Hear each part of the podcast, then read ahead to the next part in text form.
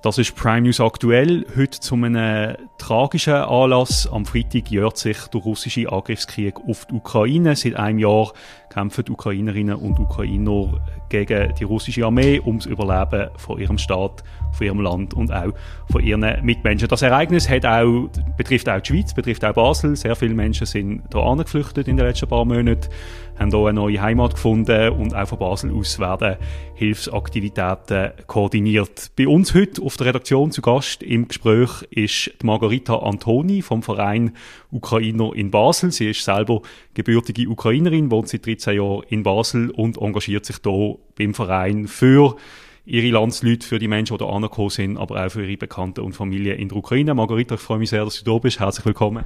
Vielen Dank, Oliver. Freut mich auch, dass ich da sein kann. Mit uns hier ist auch der Luca Thoma, Redakteur bei Prime News. Er wird uns hier auch im Gespräch wird sich einbringen. Luca, hallo. Hallo zusammen. Meine erste Frage an dich, Margarita.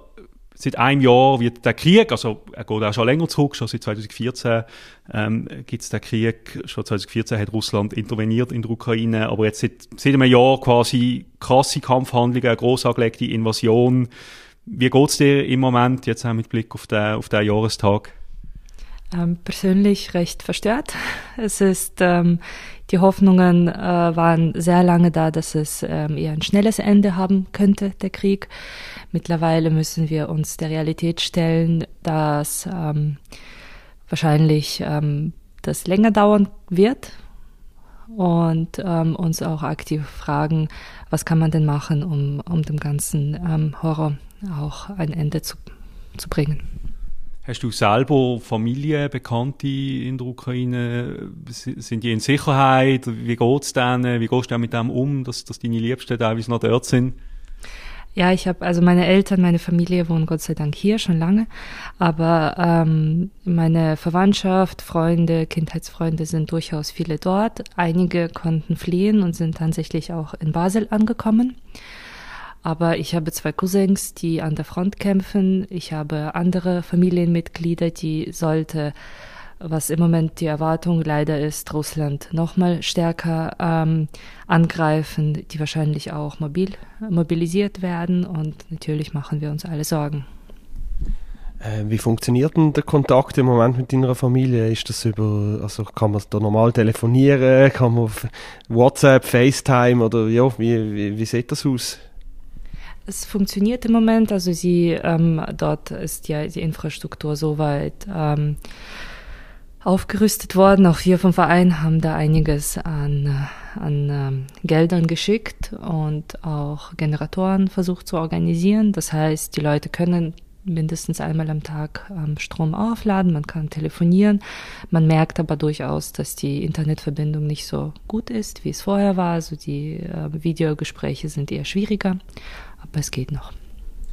Du hast gesagt, ihr stellt euch darauf ein, dass der Krieg länger geht. Es gibt jetzt, man redet von einer neuen Invas ähm, äh, Offensive von der Russen. Wie schätzt du das ein? Also ich habe das Gefühl, wenn man so zurückschaut, die letzten paar Monate in der Schweizer Öffentlichkeit oder generell in der westlichen Öffentlichkeit ist, haben wir fast ein bisschen Wunschdenken um gesehen, ja, die Ukrainer schaffen das. Man hat dann immer die Meldungen gehört, die Russen sind zurückgeschlagen worden, die Ukrainer haben Territorium zurückerobert. Hast du das Gefühl, es, es gibt in, in, in der Schweizer Öffentlichkeit äh, noch ein, ein, ein, zu, ein zu hoffnungsvolles Bild? Deckt sich das mit den Einschätzungen von, von deinen Landsleuten, auch von, von den Menschen, die noch in der Ukraine sind?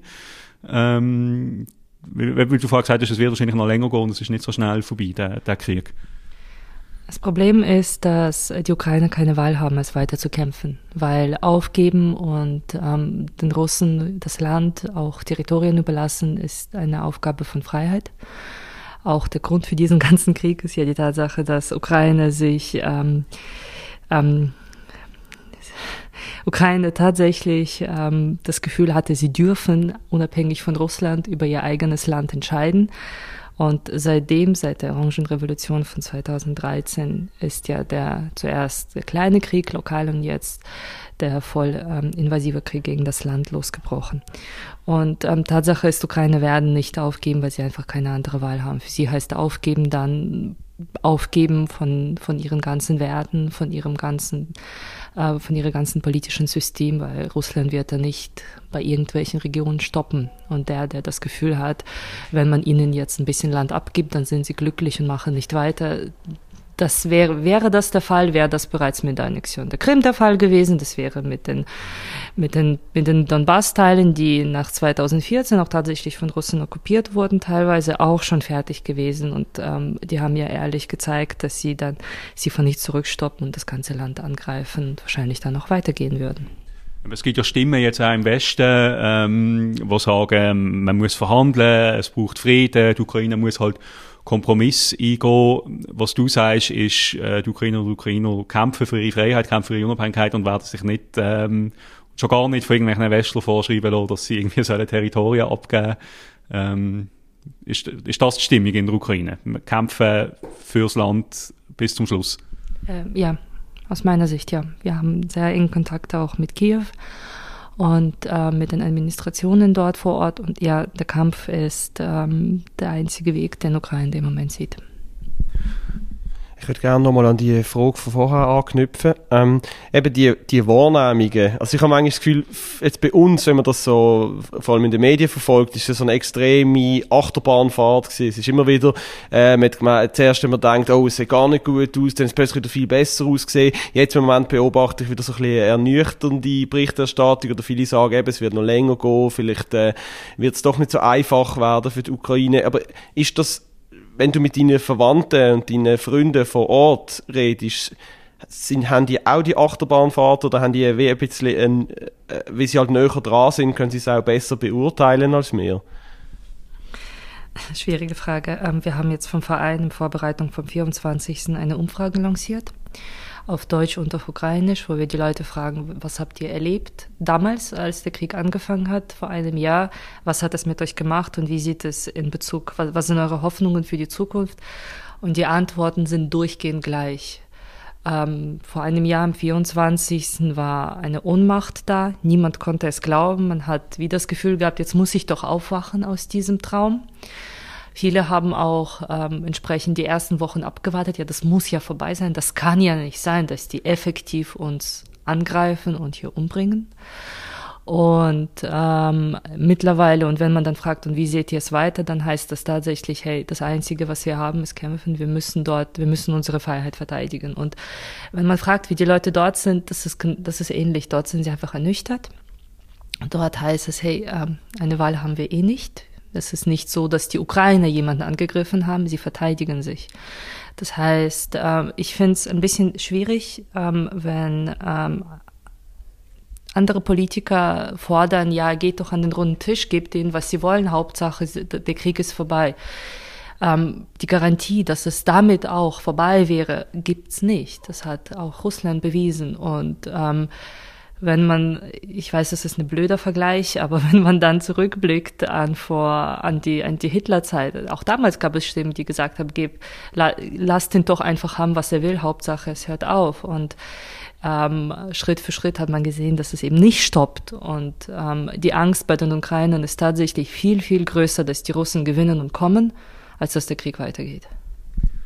Kommen wir mal vom, vom Kriegsgeschehen in der Ukraine vielleicht hier nach Basel. Es sind ja auch viele Menschen aus der Ukraine ähm, da angeflüchtet in den letzten paar Monaten. Da hat sich der Verein Ukrainer in Basel, der ja ein Verein ist von Leuten, die schon länger auch da sind, hat sich plötzlich in der Situation wiedergefunden. Also, wir haben ja schon Aktionen seit 2014, aber jetzt in dem letzten Jahr in der Situation gesehen, quasi jetzt sehr schnell sich auch darum sehr viele Leute müssen kümmern, schauen, wie, wie, wie kann man denen, die da ankommen, irgendwie helfen. Was ist das auch als Verein oder für euch als Community Community, die schon da war, für ein Jahr gesehen. Wie habt ihr das erlebt? Ähm, sehr herausfordernd, wie du schon beschrieben hast. Ähm, der Verein war ziemlich klein vor dem Februar letzten Jahres. Ähm, auch ich war jetzt nicht aktiver Vereinmitglied, muss ich ehrlich sagen. Die Aktivität hat ziemlich am 27. Februar angefangen. Bei den meisten sonst ansässigen Ukrainern, die ja integriert ähm, leben ihr Leben und wir waren halt weniger vereinstätig, zumindest nicht in dem Bereich.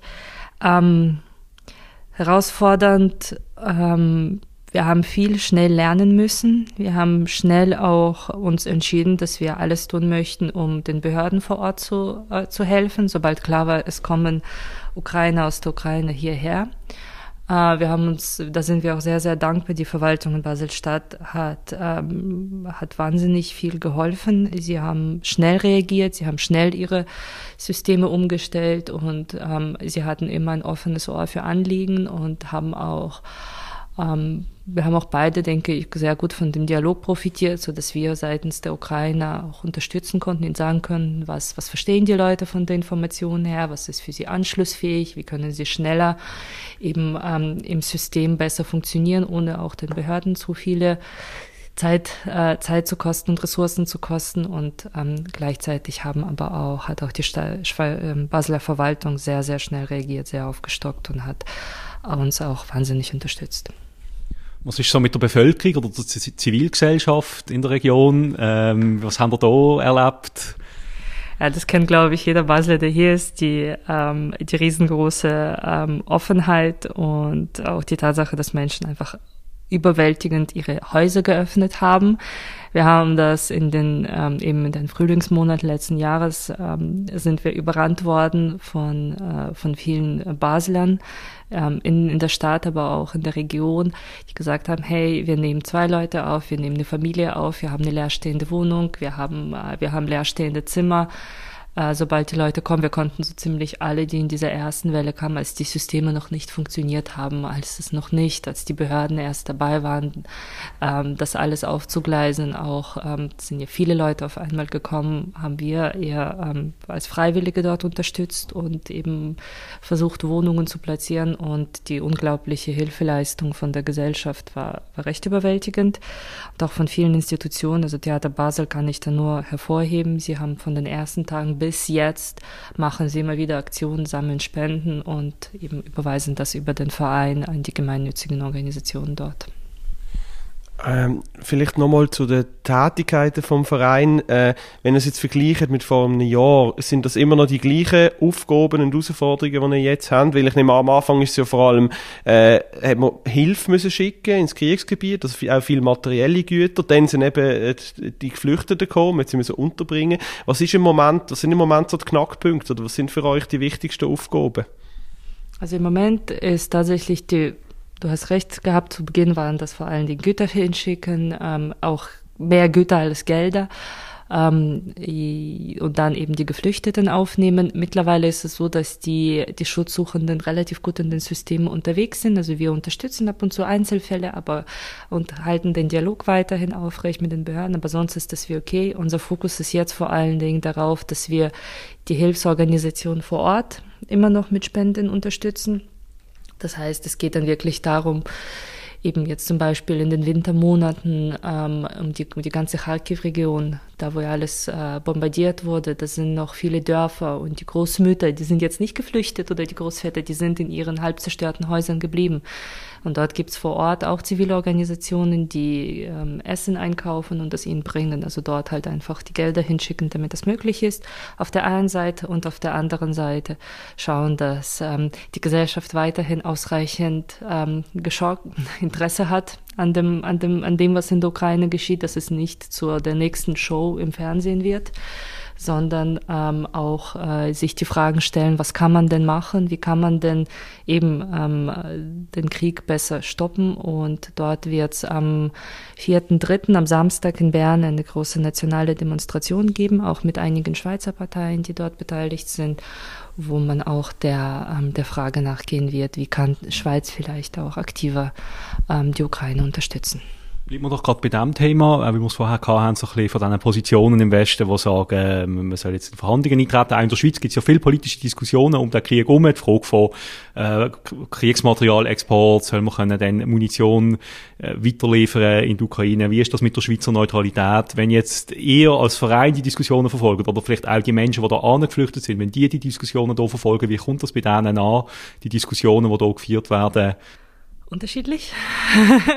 ich, ich beantworte es mal so schweizerisch, neutral, unterschiedlich.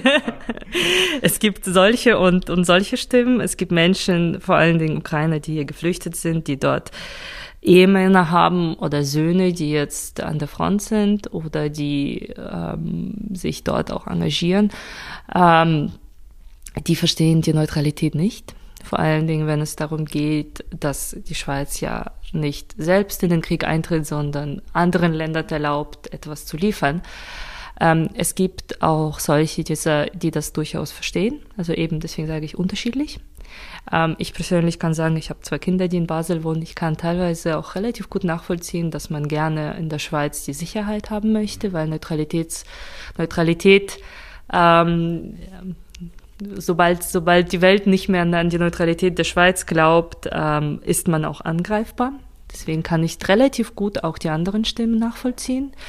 Also es ist mir auch noch wichtig, hier ähm, hervorzuheben, die Ukrainer sind ähm, die, die hier leben und die gekommen sind, wir fühlen uns nicht ähm, in der Lage, den Schweizern äh, vorzugeben, wie sie ihre Politik zu gestalten haben.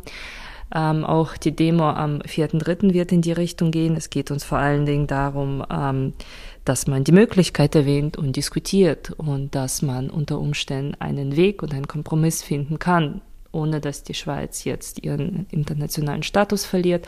Aber ähm, unter der Tatsache, dass ähm, der Krieg ja nur als ähm, okay, er kann nicht nur weil die, weil die Russen in der UNO das Vetorecht haben, ist, ist, ist der Krieg noch nicht so anerkannt worden, als dass die Schweiz die Neutralitätsklausel eh hätte wegmachen können. Und jeder weiß, wie die, äh, wie die Situation international ist. Jeder weiß, wie die, wie die Verteilung an der UNO ähm, stattgefunden hat. Und trotzdem ist es wie dieser legale Bund, in dem sich die Schweiz befindet. Und die Frage ist von uns vor, vor allen Dingen, die Hoffnung ist, dass ähm, die Schweizer Politik und das Rechtssystem ähm, zumindest Optionen prüft, wie man ähm, die Unterstützung trotzdem gewähren kann. Wir nähern uns langsam, aber sicher am Ende von der Zeit. Luca, hast du noch eine Frage, bevor ich mir erlaube, die allerletzte Frage zu stellen? Ja, was mich persönlich einfach wirklich nochmal interessieren würde, ist, wenn du jetzt auf das Jahr zurückschaust, wie sich auch jetzt vielleicht aus eurer Perspektive auf, ich sage es mal, auf uns, auf die Schweizer Gesellschaft, wie sich da auch die Solidarität äh, ob die Solidarität immer noch so stark ist und ob's, ich, ich, ich habe so ein bisschen beobachtet, in der, eben in den ersten Monaten ist jetzt extrem viel Solidarität gegeben, das Thema ist extrem präsent gewesen, dann mit dem Winter und mit äh, dieser Energiedebatte sind vielleicht schon wieder, hat es so erste Brüche gegeben, gewisse Leute haben gefunden, haben, haben es vielleicht doch nicht mehr so lässig gefunden, jetzt auch mit dem, mit dem schrecklichen Erdbeben in der Türkei, wo vielleicht der Fokus auch wieder ein bisschen wegrutscht, ist natürlich eine brutale Frage, aber wie erleben ihr das? Ist die Solidarität immer noch intakt und wird sie auch intakt bleiben mit der Ukraine? Also ich glaube schon, dass die Solidarität durchaus intakt ist, aber auch die Bedürfnisse dieser Solidarität haben sich geändert, während in den ersten Monaten es wirklich darum ging, die Menschen, die vor der Tür standen, aufzunehmen und ihnen zu helfen. Ähm, die gibt es im Moment nicht mehr. Also es ist ja die, die Flüchtlingswelle aus der Ukraine ähm, ist nicht mehr so groß oder bis gar nicht mehr vorhanden in die Schweiz zumindest. Und ähm, dort, die Bedürfnisse sind jetzt anders geworden und ich finde es durchaus adäquat, dass die Menschen dann nicht durch die Gegend rennen und Kleidungen sammeln, wenn sie nicht gebraucht werden. Ähm, daher, also wenn du mich ehrlich fragst, ich finde, die Schweizer sind immer noch, ähm, wissen immer noch, wer der Gute und wer der Schlechte ist in der ganzen Kriegssituation und das merkt man auch in der Medienerstattung. Und natürlich ist eine gewisse Art von Müdigkeit auch da, vom Krieg, was auch menschlich ist, wenn man jeden Tag darüber liest. Entsprechend finde ich es wichtig, ähm, dass wir jetzt zum Jahrestag auch eine größere Mahnwache machen und dass wir die Möglichkeit geben, auch dort ähm, ein Zeichen zu setzen, aktiv wieder mal, ähm, in der Hoffnung, ähm, dass es eben etwas besser wird ist meine letzte Frage schon vorweggenommen. Da geht es eben genau um den Jahrestag, den Freitag, die verschiedenen Veranstaltungen, die es da gibt. Kannst du vielleicht noch mal kurz zusammenfassen, was gibt es in Basel alles für Veranstaltungen, von eurer Seite, wo kann man angehen und was kann man jetzt vielleicht machen als ähm, solidarischer Mitmensch, der jetzt da dem Krieg hilflos gegenübersteht, immer noch nach einem Jahr. Was kann man machen? Wie kann man den Menschen helfen? Ähm, jetzt auch gerade anlässlich von dem Jahrestag. Kannst du uns da noch etwas dazu erzählen? Mhm. Also in Basel gibt es äh, meines Wissens nach drei größere äh, Sachen. Zum einen findet an der Uni Basel eine Podiumsdiskussion statt, zum anderen in der Elisabethenkirche ein Friedensgebiet und zum dritten eben eine Mahnwache am Marktplatz. Ähm, äh, die, ähm, die Elisabethenkirche ist nicht die einzige, die das macht. In, ganzen, in allen größeren Kirchen ähm, der Schweiz werden solche Friedensgebete stattfinden. Das ist koordiniert, ähnlich auch mit den Mahnwachen. Es findet in allen Großstädten der Schweiz statt, plus minus gleichzeitig. Ähm, und ähm, was man, was jetzt an der Mahnwache passiert, wir haben dort eine Pop-up-Ausstellung, eine Fotoausstellung, die uns auch die Stadt sehr, sehr spontan ähm, bewilligt hat. Auch da ein großes Danke. Ähm, dort werden, dort wird gezeigt, wie das Leben im Kriegsgebiet weitergeht. Also wirklich, das Leben geht weiter, heißt auch die Ausstellung. Ähm, es findet zwischen, also wir werden so ab 17.30 Uhr dort anfangen einzutrödeln, aber das Programm fängt offiziell um, um 18 Uhr an. Ähm, es werden einige Worte gesagt werden vom Verein aus. Wir werden auch einige äh, Zitate vorlesen aus der Umfrage, die ich gesagt habe, eben über darüber, wie die Menschen, die jetzt hier in Basel sind, ähm, den Krieg erlebt haben, den Beginn davon, wie das Jahr sie verändert hat. Und ähm, wir werden ähm, auch ein bisschen Gesang haben. Ähm, wir werden Kerzen anzünden, auch da, wer kommen möchte. Die, die Aufforderung ist, bringt doch zwei Grabkerzen mit, zünde eine an in Erinnerung an die Opfer selbst und gib eine einem Fremden neben dir, der keine dabei hat. Also auch so ein bisschen dieses, dieses gemeinschaftliche Gedenken. Ähm, und ähm, zum Schluss äh, von der Mahnwache, die circa bis, 17 Uhr, äh, bis 19.30 Uhr geht, werden wir noch eine Aktion machen, die weltweit stattfindet, ähm, also Europa, USA, in allen Gro Großstädten.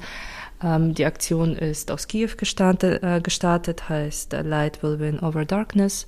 Das heißt, wir werden mit Mobilfonen ähm, mit so farblichen Akzenten, also auch ganz kurz so ein, so ein Lichtmoment machen. Es gibt ein kleines Lichtkonzept, da werden wir ein, einführen, direkt am Marktplatz, um ein Zeichen zu setzen ähm, an eine bessere Hoffnung und an ein friedliches und freies Ukraine. Gut, wir nehmen das als Schlusswort. Ich bedanke mich recht herzlich ähm, für das Gespräch. Danke, dass du da bist, Margarita. Danke an alle. Danke auch Luca Ande. Danke fürs Zuhören. Und äh, ja, Dankeschön unseren Zuhörerinnen und Zuhörern zum Zuhören. Und eben, falls ihr am Freitag zu oben noch nicht vorhabt, am Mehrplatz die Mahnwache für die Ukraine. Das war's gewesen mit dem Prime News aktuell. Bis zum nächsten Mal.